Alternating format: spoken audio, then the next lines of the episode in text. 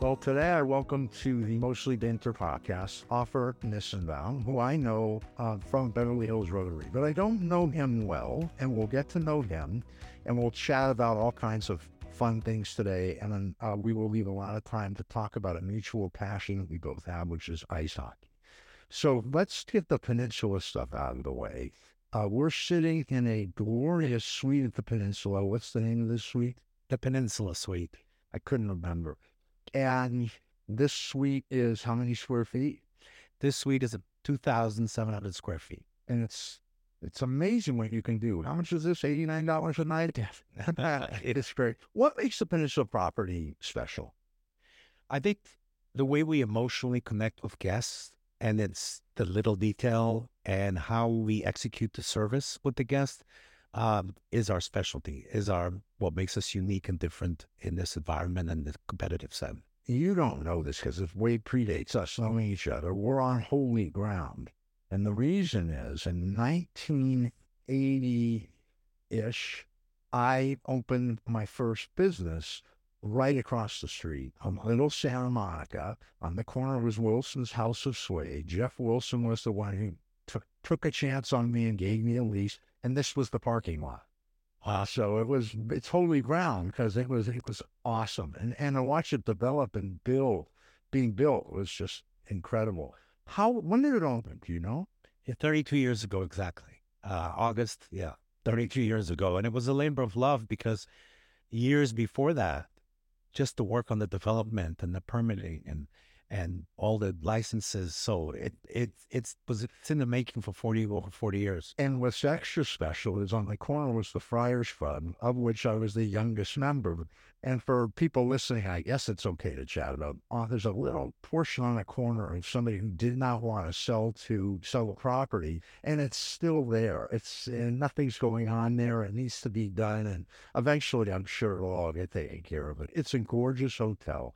Um, how many rooms? 195 rooms and suites. And tell me about the hotel business. Is it busy? It, you know, we're not to the occupancy levels of pre-pandemic. Um, average rate is high, um, and that's good uh, in the market and certainly in the hotel. Uh, but we have not seen yet the rebound of international business and some of the entertainment corporate business.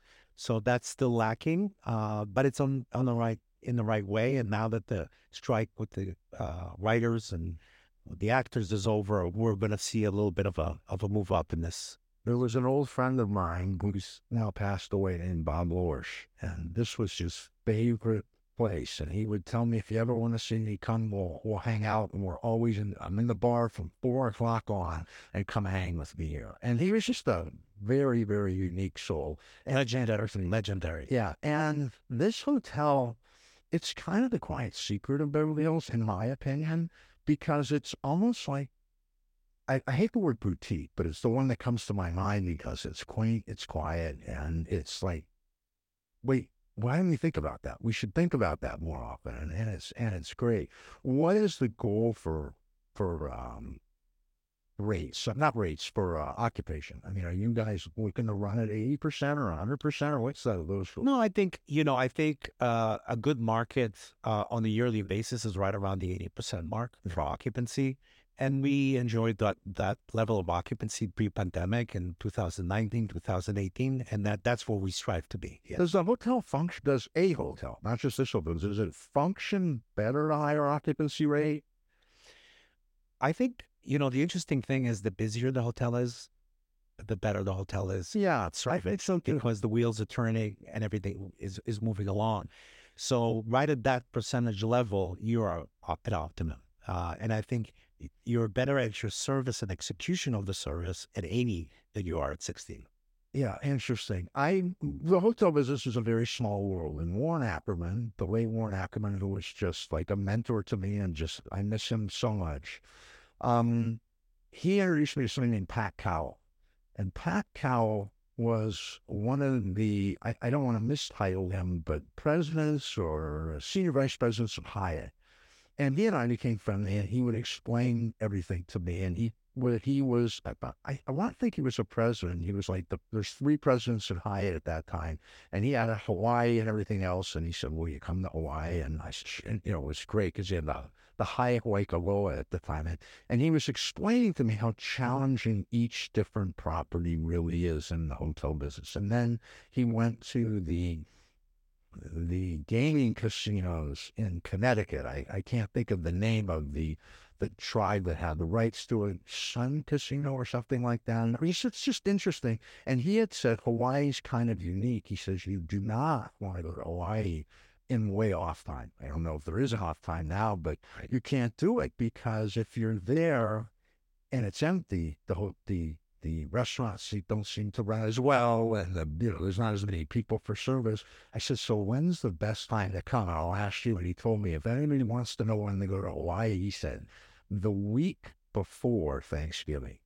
I said, that's odd. And he said, yeah, because we have to be fully staffed up here. And sometimes you're having to bring employees here to house them. And that, so we're fully staffed, but our occupancy rate is usually at 40 or 50%.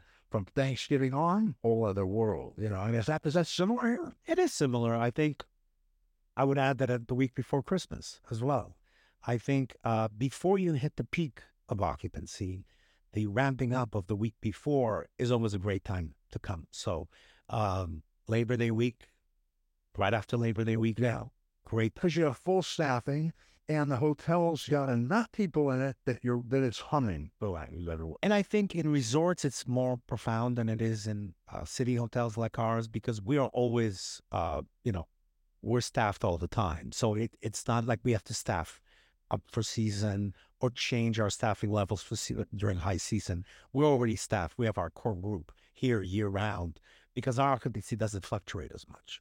Interesting. And you and you have, as a general rule, you're selling high service and uh, high base clientele as opposed to a, uh, a business traveler. Even though I'm sure you have that sector, I would think that that's what you're looking at. We do. We have 50% of our business is business related and 50s leisure. And um, it's interesting because uh, I never thought that so many people would come here on vacation. Yeah. Um, yeah. You know, so it's perfect for. I, I don't think to say anything out of out of. It's perfect for that. You yeah. know why? It's not being resort with nine million pools and go over here and there. And it's centrally located and it's bothersome free.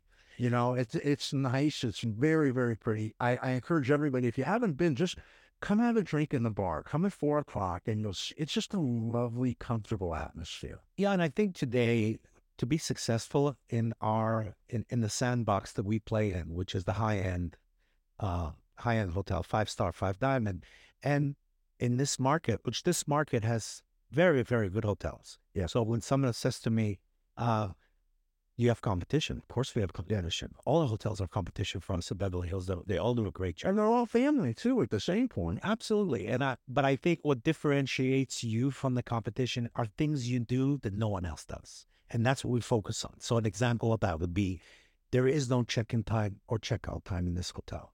You can come at 7 a.m. and get a room, and leave at 10 o'clock at night, and you only pay for one night. Well, how many does that? So the flexibility in check-in and check-out when you get to the airport, our people will remember that. I don't mean to interrupt you, but yeah, people will remember that. You know, to me, luxury when you when you define what luxury is, it's the experience. It's not the chandelier. It's not the beautiful room. It's the experience that you go through and the stress that you take away from the guests. Yeah. By not having to worry about I need a late checkout, my flight doesn't leave till I'm coming in early. You know, one of the greatest sins in our business is a guest that comes because their flight is early and then they're made to sit in the lobby or go to the spa to change. Welcome to Las Vegas. And yeah, and to me, that is not acceptable. Um, and by making it so flexible and making it stress free for the guest, that's what luxury is. And that gives you a competitive edge because no one else does it. Did you know George White? No. You know who he is? Yes, of course. So George sat at our table at Rotary Forever, and he made, he says, You're now the ambassador. When something bad happens at a hotel, of course, seek out the general manager, seek out whoever, and let them know. But when something good happens, he says, You're in charge. Tell everybody that. And you just spurred a thought. And I was very fortunate. I travel a lot to Japan, mm. and they do things so differently and uniquely. And the, somebody said, Well, what would your favorite hotel be? I have to say where. If you said in Japan, it's the RIHGA Royal in Hiroshima. Hmm. Why? Yeah. Well, I had favorable business meetings there, etc. But I probably have stayed at that hotel 20 times. Okay. That's a lot.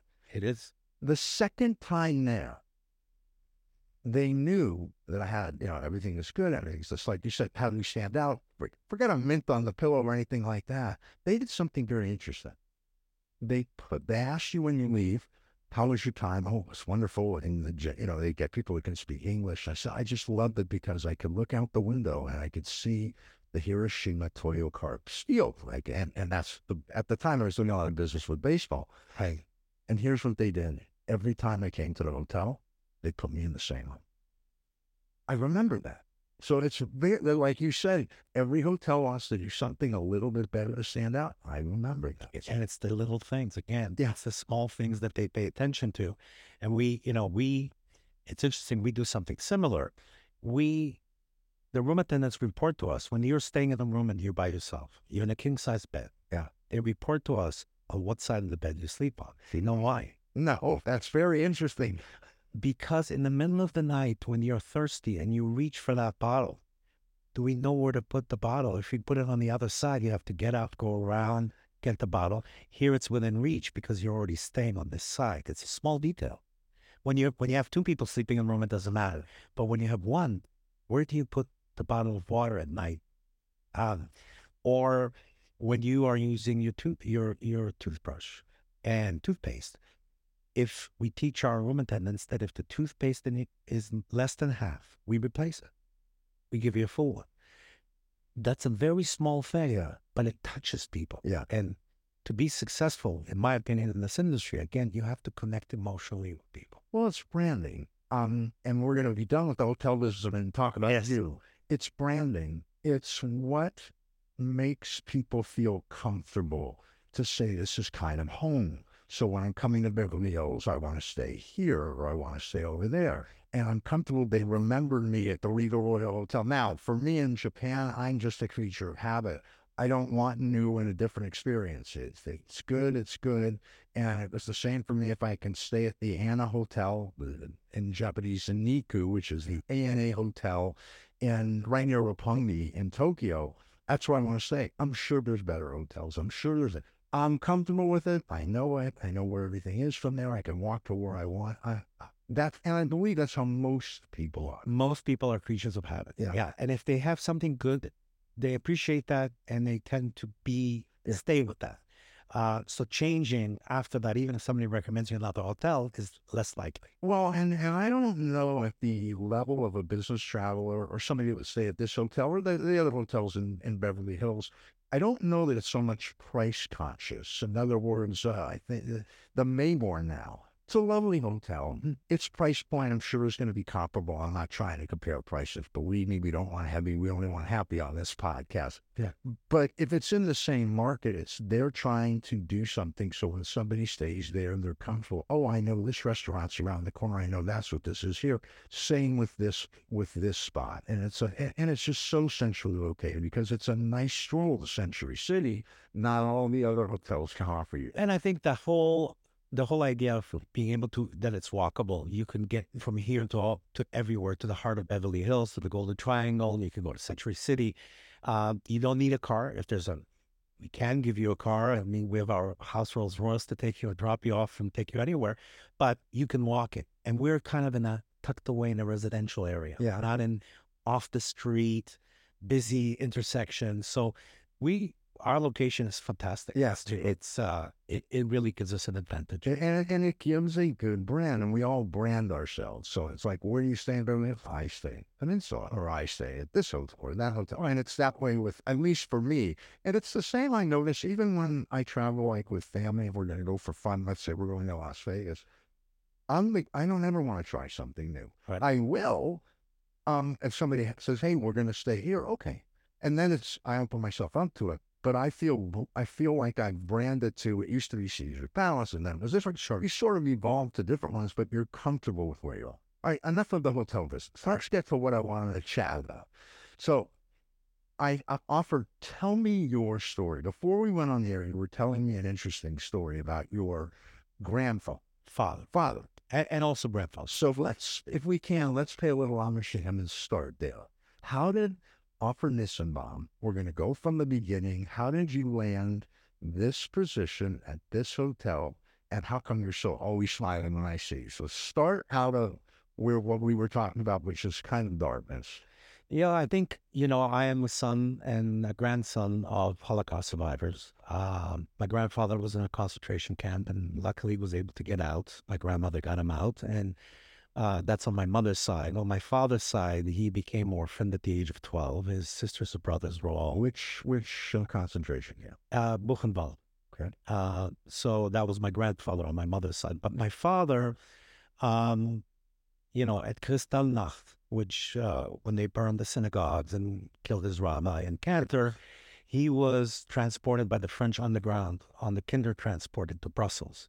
And he hid there uh, in a basement of a church with a nun that took care of him and five other uh, five other survivors, uh, all kids and um, and would only come out at, at night um, into the forest. And during the day, they uh, the Nazis would come into the into the facility, and they kept very quiet in the basement, so nobody would discover them. Uh, and he managed to survive, and then got on a boat and went to Israel as a 17 year old boy, and immediately how What year? Approximately. 1947. Okay, so right before Israel had becomes a state. Right. Okay? And then he became, uh, he joined the IDF when he was 18 and fought in the Independence War, Sinai War, and 60 War. So you are um, born in the Middle East. You're born to I was born in Israel. Yeah. Wow. Born and raised in Israel. So, uh, yes, as a young child, as a young man. Uh, and then when, in Israel? so we lived uh, in a suburb of Tel Aviv called Ramat Gan. And, I know and- where and that is. and my grandparents are from a moshav, which is kind of an agricultural. It's not a kibbutz. Uh, in a moshav, everybody has their own home and Yeah. they don't live together, but they they all have their businesses uh, near Netanya. And uh, I actually also grew up there because I would go there for the summers and weekends, and so on and so forth. So at the age of 12, my father at the time worked for El Al Israel Airlines, and he was posted in Canada. And we moved to Toronto for one year, and then they decided to fly out of Montreal, and not Toronto. So the following year, we um, we moved to Montreal, and that's where I spent all my high school years in Montreal, and that's where I fell in love with the game of hockey. So we'll get to hockey in a minute. But so now you're, we become like what's going on here. It's like I know people from Israel. The the one that sort of bonds the sport that bonds the world is soccer. Um, forget the political hatreds of the world again. There's plenty of dark to talk about. Sure. But when you're in Canada, it's hockey. And and we're gonna we will get to that. But you're 12. Do you know what you want to do at 12? I mean, do you have any idea? And No, and it's it's a big um, it, it it's a big challenge in my life because I moved to Toronto when I was twelve, not speaking a word of English. At the time, they weren't as progressive as today, where every they teach you already in kindergarten English in Israel. In Israel, but at the time, it wasn't that wasn't the case. And my father got a month notice that he, we were moving, and they were not sophisticated to put me in a, uh, you know to learn the language. They just stuck me in junior high, uh, grade six, I think, and of course, I was the odd individual and didn't speak the language, couldn't communicate with everybody. I was miserable. I came from Israel where I was the most popular kid in the class, played soccer, was an athlete, and then came to, to a country I didn't know anybody, didn't have any friends. Um, and a friend of my father felt so bad for me that he knew I love sports, took me to Maple Leaf Gardens in Toronto in 1969. wow. And I walked in and I started watching the game, and it was like you fall in love. You just fall in love. The next day, I got a paper route, earned enough money to buy an old pair of skates, and started skating every single day. Every day after after after school, I would skate and skate and skate till I got really good. Walked onto my high school team as a goalie, playing. The next year, I started for the high school team. And then I played college. I played NCAA hockey at Paul Smith. Uh, went in the same arena that the miracle on ice happened. Some Right. So, so you and I have something that's very similar because you're you're dating yourself similar to me. We're we're very comparable in age, and I fell in love with hockey then too. Except it's like in America, it's a secret. Right. Okay. Other than the major cities, because back then there was only a handful of teams. You had Boston, you had Detroit, you had the New York Rangers, uh, and and the, you know, Phil, and then you start having expansion. Sixty-seven, if I remember right, the Flyers came into existence and the Vikings came into existence out here. Yes. And I played college hockey, but nothing like what you played. And we played in the mural out here, and that's like an anomaly. And I just, I loved it. And for people that are sports fans, even if you're not, there's something about live hockey. I don't want to say it's terrible on television. It's not terrible, but you kind of have to be a hockey fan to watch It's a different experience watching you it. go and it dazzles your eyes. It's like it doesn't matter if you know the rules. It do, there's just it's just like what's going on, you know. And it's like it's fascinating. it, it's an incredible game. I fell in love with it. I played it, and I, I and you know I watched it. I remember as a as a uh, you know at the age of you know fourteen, I remember going to the Montreal to the to to the uh, what's it called the Molson Arena. Yeah. forgot. And I couldn't obviously couldn't afford to buy a ticket, so I would Well, that's hockey's, you know, cathedral. Right. And and you know, in Montreal and in Toronto, it's the Bible, it's the religion, it's the culture, it's everything. And on Wednesday nights and Saturday nights, Hockey Night in Canada, everybody stayed in and watched the game. You would never go out. No, It was and all places busy were bars, Man, right? exactly. So um so I remember going to games and when Toronto and Montreal played, which is a huge rivalry still today, yes.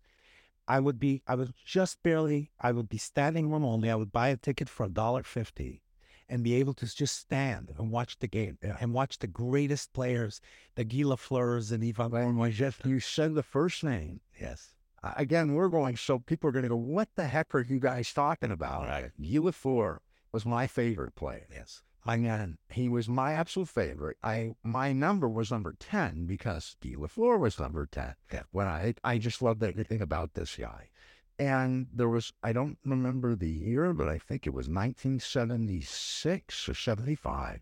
The they play 80 games for people that don't know in a hockey season, Right. thereabouts, and they lost eight games. They only lost eight games. There were some ties, but they, they only lost eight games. And when my Kings would go up there on television and they would just tie them, oh my God, a huge episode. It was like oh, what it is. And Yeah. you, as a goalie, which is again, it's a completely different perspective. I never played in the goal. I never even seen the goal. I, that's the last thing I want to do is somebody shooting a very hard object at me that could hit you in a spot where there's not a pad. Why goalie? You know, I think because I didn't play the game and I walked on and I had quick reflexes, um, I really, I that position really interested me because it was the most important position on the ice. Yeah. If a if a real player, if a centerman loses the puck, okay, he loses the puck, he regains it, life goes on. If you make a mistake as a goalie, it costs a goal. Uh, so it's the most pressure position in hockey and the most the the ones that get the most accolades as well. Yeah. And It's kind of a quarterback in a weird way. It's if you have a good goalie and the goalie's ready and, and hot, of course, is it's really in the in the. It's amazing how far that they can take. and I was able to learn the fundamentals of being a goalie. I, in soccer, I actually pay, I played a, a scorer. I was uh, uh, inside right, and I was I was very quick. I was um, and broke the college records for goals in a game, Wow. and I was all regional and did really well in soccer. I was always made a joke. Yeah. Soccer exists for the kids that, that aren't coordinated enough to ice skate. And I always get yelled at, you're crazy to say, I'm not ice, don't say that. No, no, it's not correct because uh, when you play soccer at, at a competing level, it's very, very competitive, and it's a, it's a great game. I, those these are my two favorite sports in life. It's so I like all sports, but I do follow that most closely. And do you follow still to this day? Yes, absolutely, very much so. English Premier League, we have a, a favorite team. My boys and I, we're actually going to see them play later this month. Wow. We're going to England to see them play. Which team? Tottenham Hotspurs. Okay. That's our team.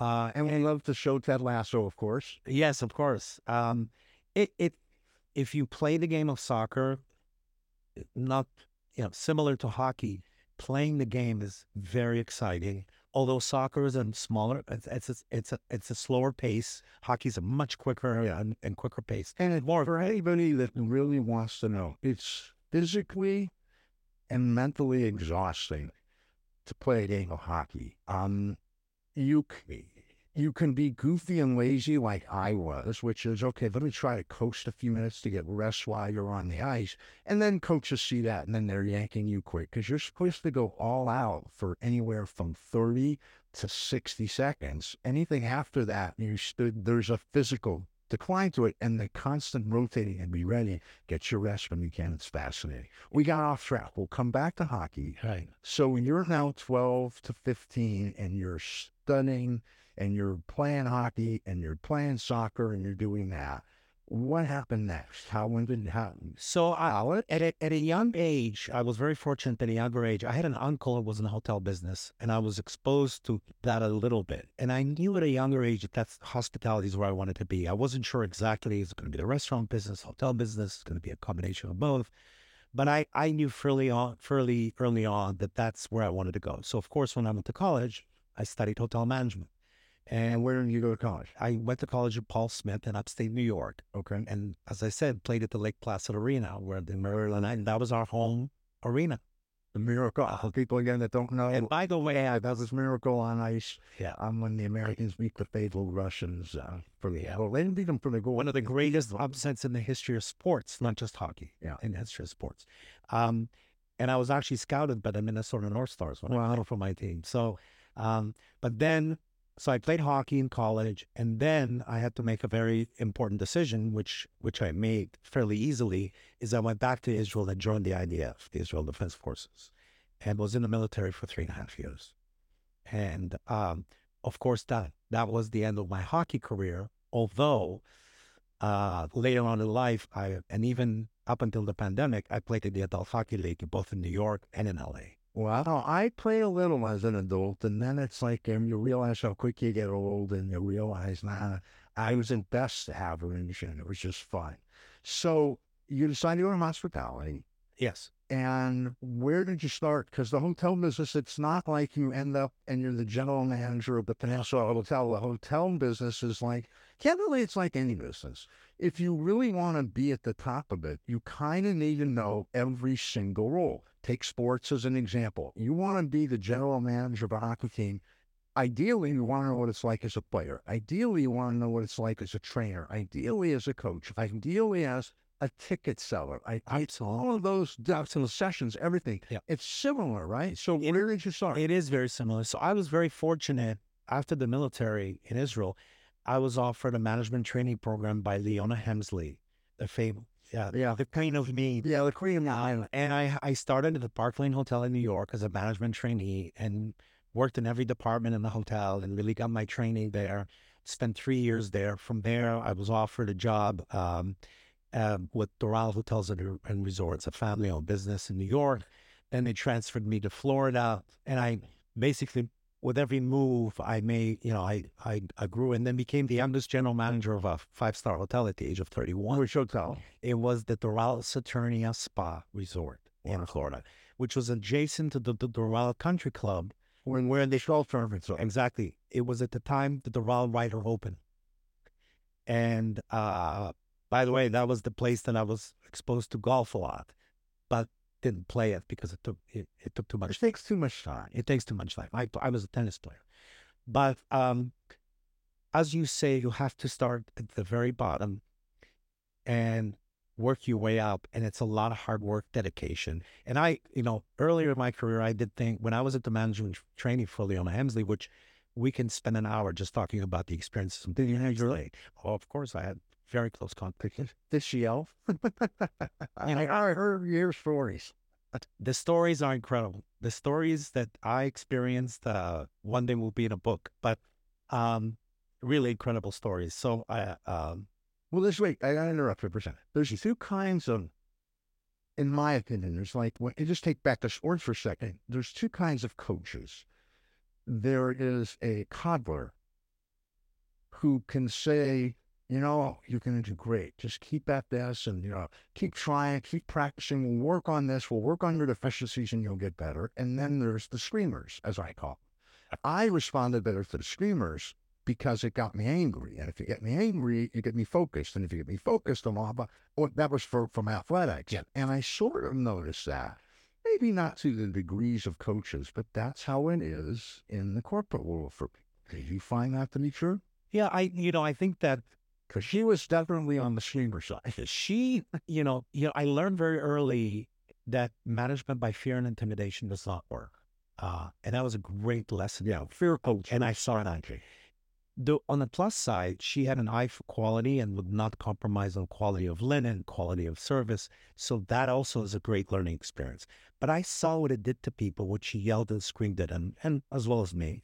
Um, and you you had to know that each day that you walked into the hotel could be your last day, because she would fire people left and right. She was unreasonable. She was emotional, um, and it was You didn't bring the dog some water, you're fired. yeah, it it's uh, somebody's shoelace were undone, you're fired. I mean, it was she was definitely um management by fear and intimidation and that and and that was not good. But a great lesson for me nonetheless of what I never want to be. Right, and and you- you experience that. I know it, it. That's a good way to look. I, I see Kobe here, which is I he's going to be going to college. He's he has certain schools that it's picked out.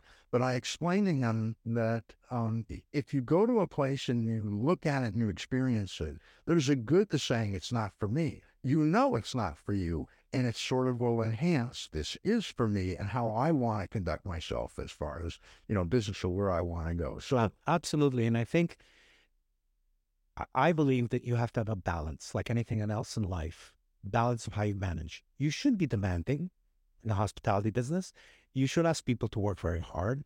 Um, uh, you should not coddle them, but you have to find a balance and be respectful to people, be supportive of people. If there's a criticism, do it in private and not in public. Never humiliate and stay humble. Humility is a very big deal. yeah, It's very important. So finding that right balance, I think, makes you a good manager. It's not one or the other; it's the combination of the two. Be demanding of your staff, but also be there for them, cross the oceans for them. Uh, that's really, really important. There's a key word I think that I've seen in a lot of successful business people, and I, I'm, I'm gonna really, I believe, no, have no doubts you, you are this, and that word is empathy. Hmm. If you can really empathize with what the other person, the employee, is feeling, you know, like young Offer is wants to be. He, at some point, you're going to say, I, "This is when I decided I want to be a general manager, as opposed to just in the, let's say, the restaurant in food and beverage." Correct. The general manager understands that that person may want to be a general manager, they may want to be a chef, or they may want to be something. That's important that you, as a manager, can see that in people. I think most people just are thinking for themselves. Myself, I'm guilty of a lot of times too. We're just thinking of our own world as opposed to the others. And that I notice, especially in hospitality businesses, especially in a restaurant, very important. I was at a restaurant a couple of days ago with a former client, really, really somebody that was special in my life. And I hadn't seen him. We were going to have this big um, reconciliation lunch. And he wanted to go to South Beverly Grill. And I'm mentioning them because they do a fine job. But I always think of them as it's busy, it's loud, it's just, it's, it's a place. Why don't we go to the Polo Lounge? Why don't we go over here? Why don't we go? Let me take you. We'll come to the Peninsula Hotel. We'll go to some place like that. And I came to learn why did he want to go to South he doesn't live in this area. Um, so he's driving here. But why? Because the South Beverly Grill is in the chain, in the same ownership group. I think it's Hillstone that owns uh, Houston's. Right. I love Houston's. That's my brand. This is here. This is where we're going. And that's endearing that Houston's needs a big, you know, uh, Hillstone the whoever that is, that's the bind we're putting out to very important people and branding it to that, you know, and it's very cool. It is. And I think, you know, working in this business and being in every department and learning every position in the hotel, not becoming an expert at it, but experiencing it. You know, I was in, I was a breakfast cook. I worked in as a bellman. I worked at, you know, at every, almost every position in a hotel, maybe not so many of the technical positions in engineering, uh, but I worked in accounting. I worked in sales. So today I'm in a position when an employee comes to me, they'll never be able to say, well, you don't understand because you've never done it Yeah, wrong. Yes, I have done it. And I do understand. And I understand the difficulties of what you're going through. And I also know what the possibilities are. Yeah. So I think that's really helpful. But you need a lot of patience because when I, my first job at the Parkland Hotel was at the mail-in information desk. I couldn't even check people in. I could only give them their mail and their keys. Now, I knew I could do so much more. And instead of getting frustrated, which I could have easily done because I wasn't utilizing my brain or my talents or my skills, I knew that it was a process. It was almost like investing in a stock and slowly watching it grow. I think that's that's important. And today, the younger generation is impatient. There's immediate gratification. So very so I'm I'm so fun and everything comes so fast. Right. So I think that helped me also progress.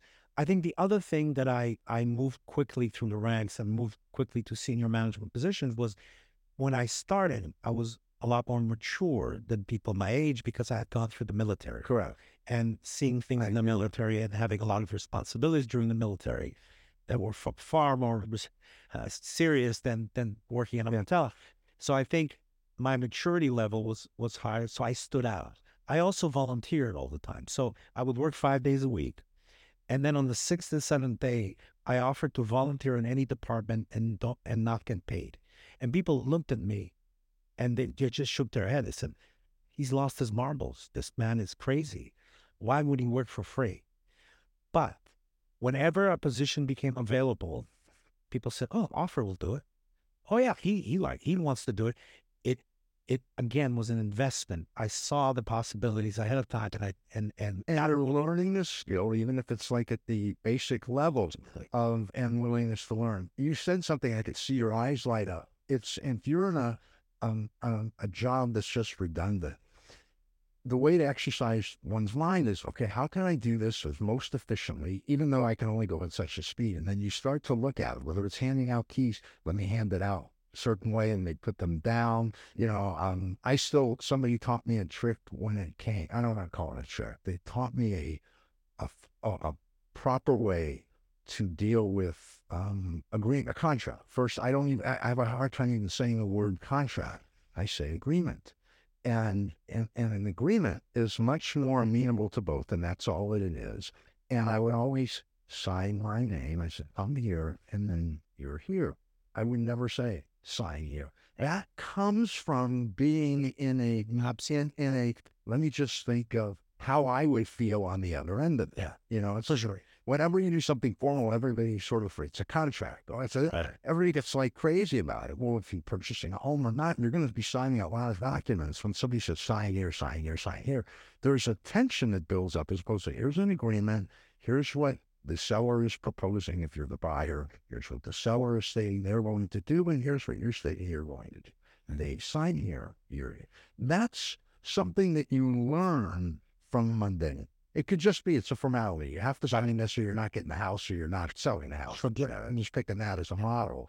It, it's the same, you know, and you could say to somebody here, well, if you don't sign our hotel agreement for the room, you can't have a room. But there's a way to deliver that message nicely. It's like, this is the agreement that we're having you sign. It's not a contract. Well, it is from a legal standpoint, I sign here you. Which, by the way, we've eliminated in the hotel. You do not sign a registration card and you don't sign at the front desk. If you've been here before, even once, you get your keys and you get escorted to your room. Um, another cool thing. And another cool thing that we do. We, we also do, if you book a suite in the hotel, you get a brand new BMW. It's yours for the entire stay, gas and parking included.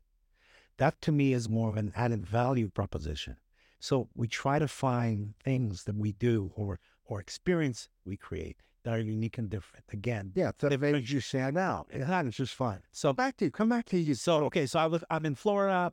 I'm now in my first general manager's position at the Doral Saturnia. I'm learning the uh, the whole resort golf and health spa at the time.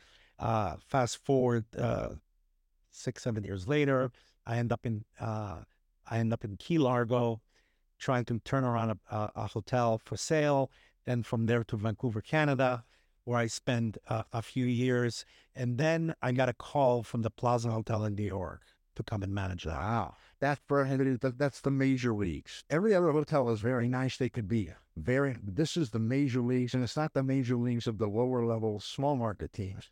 this is the New York Yankees. Yeah. So uh, fast forward, we are moving now. I have a, a, a son, and we're moving um, to New York, and I'm at the Plaza Hotel, which was a really great experience, uh, owned by three different entities. Um, very, very special place. Three and a half, four years later, I was offered a position with Omni Hotels uh, as not only a general manager, but a regional vice president. So I was responsible for eight hotels and the international division. And I did that for almost 10 years. Phenomenal people, great company. Um, and then I got the call about the peninsula. And I was not looking for work. I was very happy with what I was doing. And it took a, a lot of persuasion. Um, and ultimately, the reason I made the move was I was traveling quite a bit. And I had by then three three yeah, you're going home to properties if you if you have the region. You have your property and everybody else. Every everybody else's property plus the international division. So I am a week at home, a week away, a week at home, a week away, and this property when I first saw it, I just again it's like the hockey maple leaf card. I just fell in love with this property. There's just something very unique and and and I saw it right away. And I also saw the potential to make it even better than it was. And um, and the move was not so much a career move; it was a move for my family. Quality. It was the first quality move. It was the first time in my life that I actually put my family first because my career was everything. I was making moves for my career. Were you able to invest in the community like you like you do here? in New York because I would think that's harder because it's so involved here. You come to the Rotary, you're you're helping people. Anybody ever asks you, "Can I have something for this or that?" You're always the first to yeah. be involved. I think the big difference between Beverly Hills, Beverly Hills is a village, and it really is. This is that idea. Like I really hear that a lot. Yeah, it absolutely is. It's such a small community, and here you can get involved in Rotary, and I'm involved with the chamber, and I'm involved. I'm, I sit on the. I was the chair of the CVB Conference of Visitors Bureau. I now I'm on the board. So, I, first of all, I believe that it's really important when you are a manager of a business in Beverly Hills is to be involved in the local community. I believe it's really, really important. You have to find the right organizations because you don't have time. Time is, is the biggest challenge. So doing an hour on a Monday for lunch kind of works. Once a month board meeting at the CVB works for now. Yeah. So um, golf at a club every other does not work. That does not. It does not work. Can I tell you something that's cool that you have? That's very challenging across, in my mind, businesses and everything else. I said to Colby, Colby's our producer, I said, um, you know, I, I'd like to talk offer this about. And he's Peninsula Hotel. And he just lit up. So you've got a demographic of the younger people that think that this hotel is cool. If you were to ask me, I would have said, oh, this is a great hotel because it fits my age demographic and your age demographic. That right.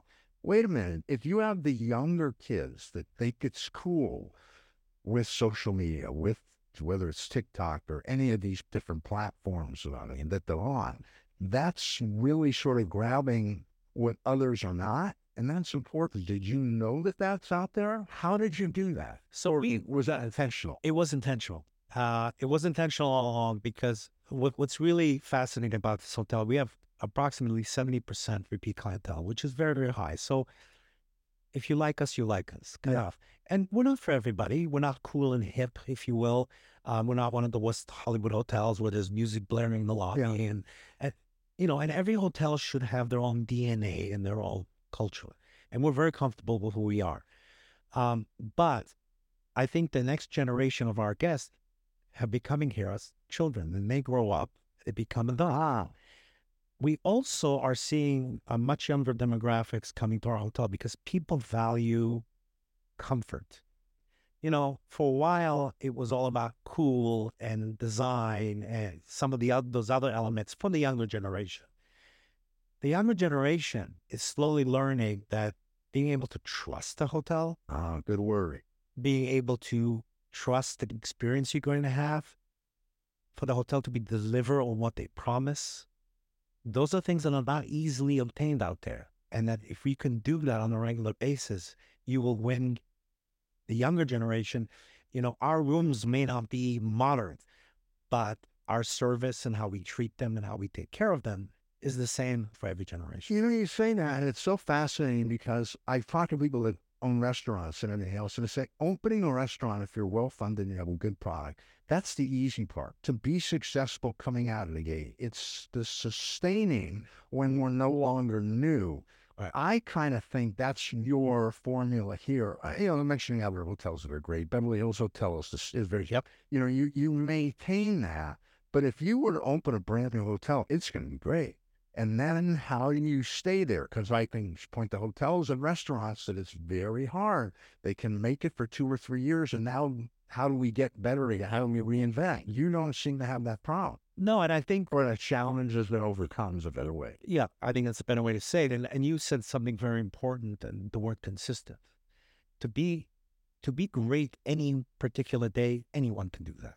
But to be consistently good each and every day, to do it over and over again, that's the, That's another yeah. that's the biggest challenge for anyone. It's a challenge for me too. Yeah. In hotel, uh, you're dependent on so many different employees. Um, you know, people say they always say to me, "Oh, you run such a great hotel. You do such a great job." I said, "No, that's not true. Uh, I depend on so many employees to execute the vision, execute the culture. I don't know, or I me. I, I, oh, completely. I don't check people in. I don't cook the food. I don't deliver. I don't clean the rooms. I depend on people who do the day-to-day function functions of the hotel. I'm just a piece of the puzzle. I'm just part of the team. I'm not the reason this hotel is successful. The reason the hotel is successful is because of the people that work here. And I'm not saying that to be humble. It's really the truth. Anyone who tells you that a hotel is successful just because of the general manager or managing director, it's not the truth. Well, you're hiring people, obviously, that love what they're doing because if you're passionate about what you do, you're not really working. And it doesn't matter if you don't like, I, hey, I'm cleaning a room. I don't really like cleaning a room. I have higher aspirations, but if I know how to do this and that gets me to the next level, and now I become, that's kind of cool. And that exudes into the culture, and the culture is what spreads out there. But again, And, and I, young people don't see that, do they? no, I, I think that it's interesting how we hire people here. So any guest facing uh, position, I get I get to meet with them, and it could be a little intimidating. I understand if you if you're coming to the manager's office and you're sitting there. I might apply for a waiter job and you're meeting the general manager. Yes. So that's a little frightening. So I, you know, I, I feel like I'm an easy person to get along. I'm not intimidating, but just my position, the position, I understand that. And they come into my office and they're a little bit nervous. And I sit down. And when they leave the interview, they're, they're, there's always a bewildered look on their face. And they're like shaking their hand. And they, because I never ask them one question about their other jobs or their skill level. I ask them about who they are, what makes them happy in life. Tell me about your family. Tell me about your hobbies. What do you like to do? Do you like sports? Do you like this? Eh, Do you have a passion in life? I'm trying to get to know the person because the Don't give the secrets of my podcast. I don't really care about what it, the the general man. I care about you. I want your story, and and and that's the connectivity to the formulas to what you're saying. Exactly. So I believe that hiring people who have, who really truly care about other people is more important than hiring people that may have a skill level because we can teach the skill level. We can't teach you to truly, truly care about the guest.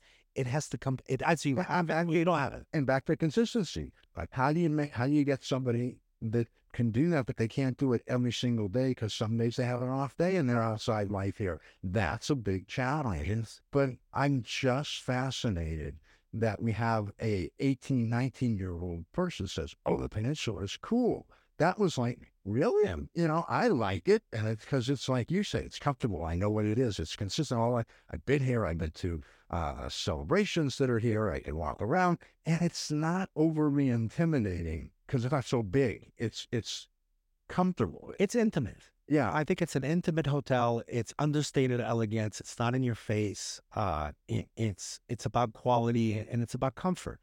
But we're also doing a lot more things with the younger generation. We have a program with Beverly Hills High where they come and train here. um, to get people interested in the hotel business. Um, so we have that program going on. We're working with the universities while they're going to school to do training at the hotel so they get exper- experience during the summers when they're off. So we are reaching out to the younger dem- demographics more and more with more programming because they're going to be the future. And they're kind of getting it, like, oh, look at this, this is, and they're grasping that this is kind of a cool thing to do. And and also one of the ways to get to to get the younger generation interested is because of their experience at the hotel.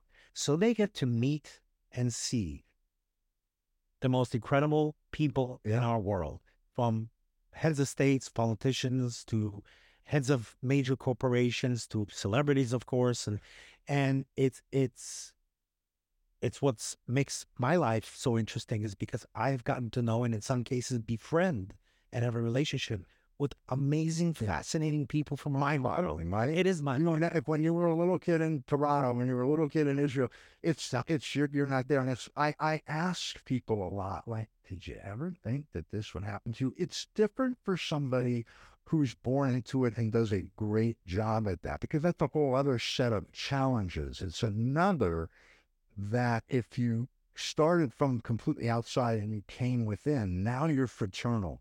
Now it's like a celebrity stays here. Oh, you're working here? I, I see you. I like you. Oh, I you you become regular. You become my person in, in the waiter or the server, and you become this. And and that's kind of cool. We have Brian Phelps on, and he becomes Brian Phelps of Mark and Brian. And Brian would say something fascinating, and that like it's interesting with me. I like talking to people, and I like looking in their eyes and how are you today? And it doesn't matter what you do because you get the feel, and that's what binds you together. And if you're doing that uh, and you're getting younger people to do it, it's even cooler. So that's kind of neat. And that's yeah. And I think part of the challenge of the younger generation, not to, to harp upon it, is the fact that we're growing in a in a uh, in a stage of life now where they are born into looking at their phone and doing everything on their phone. And some of the challenges is when I meet with them is keeping eye contact and them not feeling socially awkward because they haven't had the, the old fashioned uh, the old fashioned uh, conversations. And before this was here, Before this is dinging and binging, and oh, I might I have to apologize because we'll uh, probably abruptly end this because I oh, when we said well we're going to stop at a time and it's like wait we were we're at that time, but it's like now you can tell how busy he is because the phone's binging at four o'clock. You know, So so the the the looking the having a conversation and looking at someone's eyes and and connecting on that level is still so important. I feel that the younger generation have lost some of that. Not all of them, and but but that's the challenge. so let me close close only because I know you. I'd be here with you for another hour. Oh, we could do this again. Do you love what you do?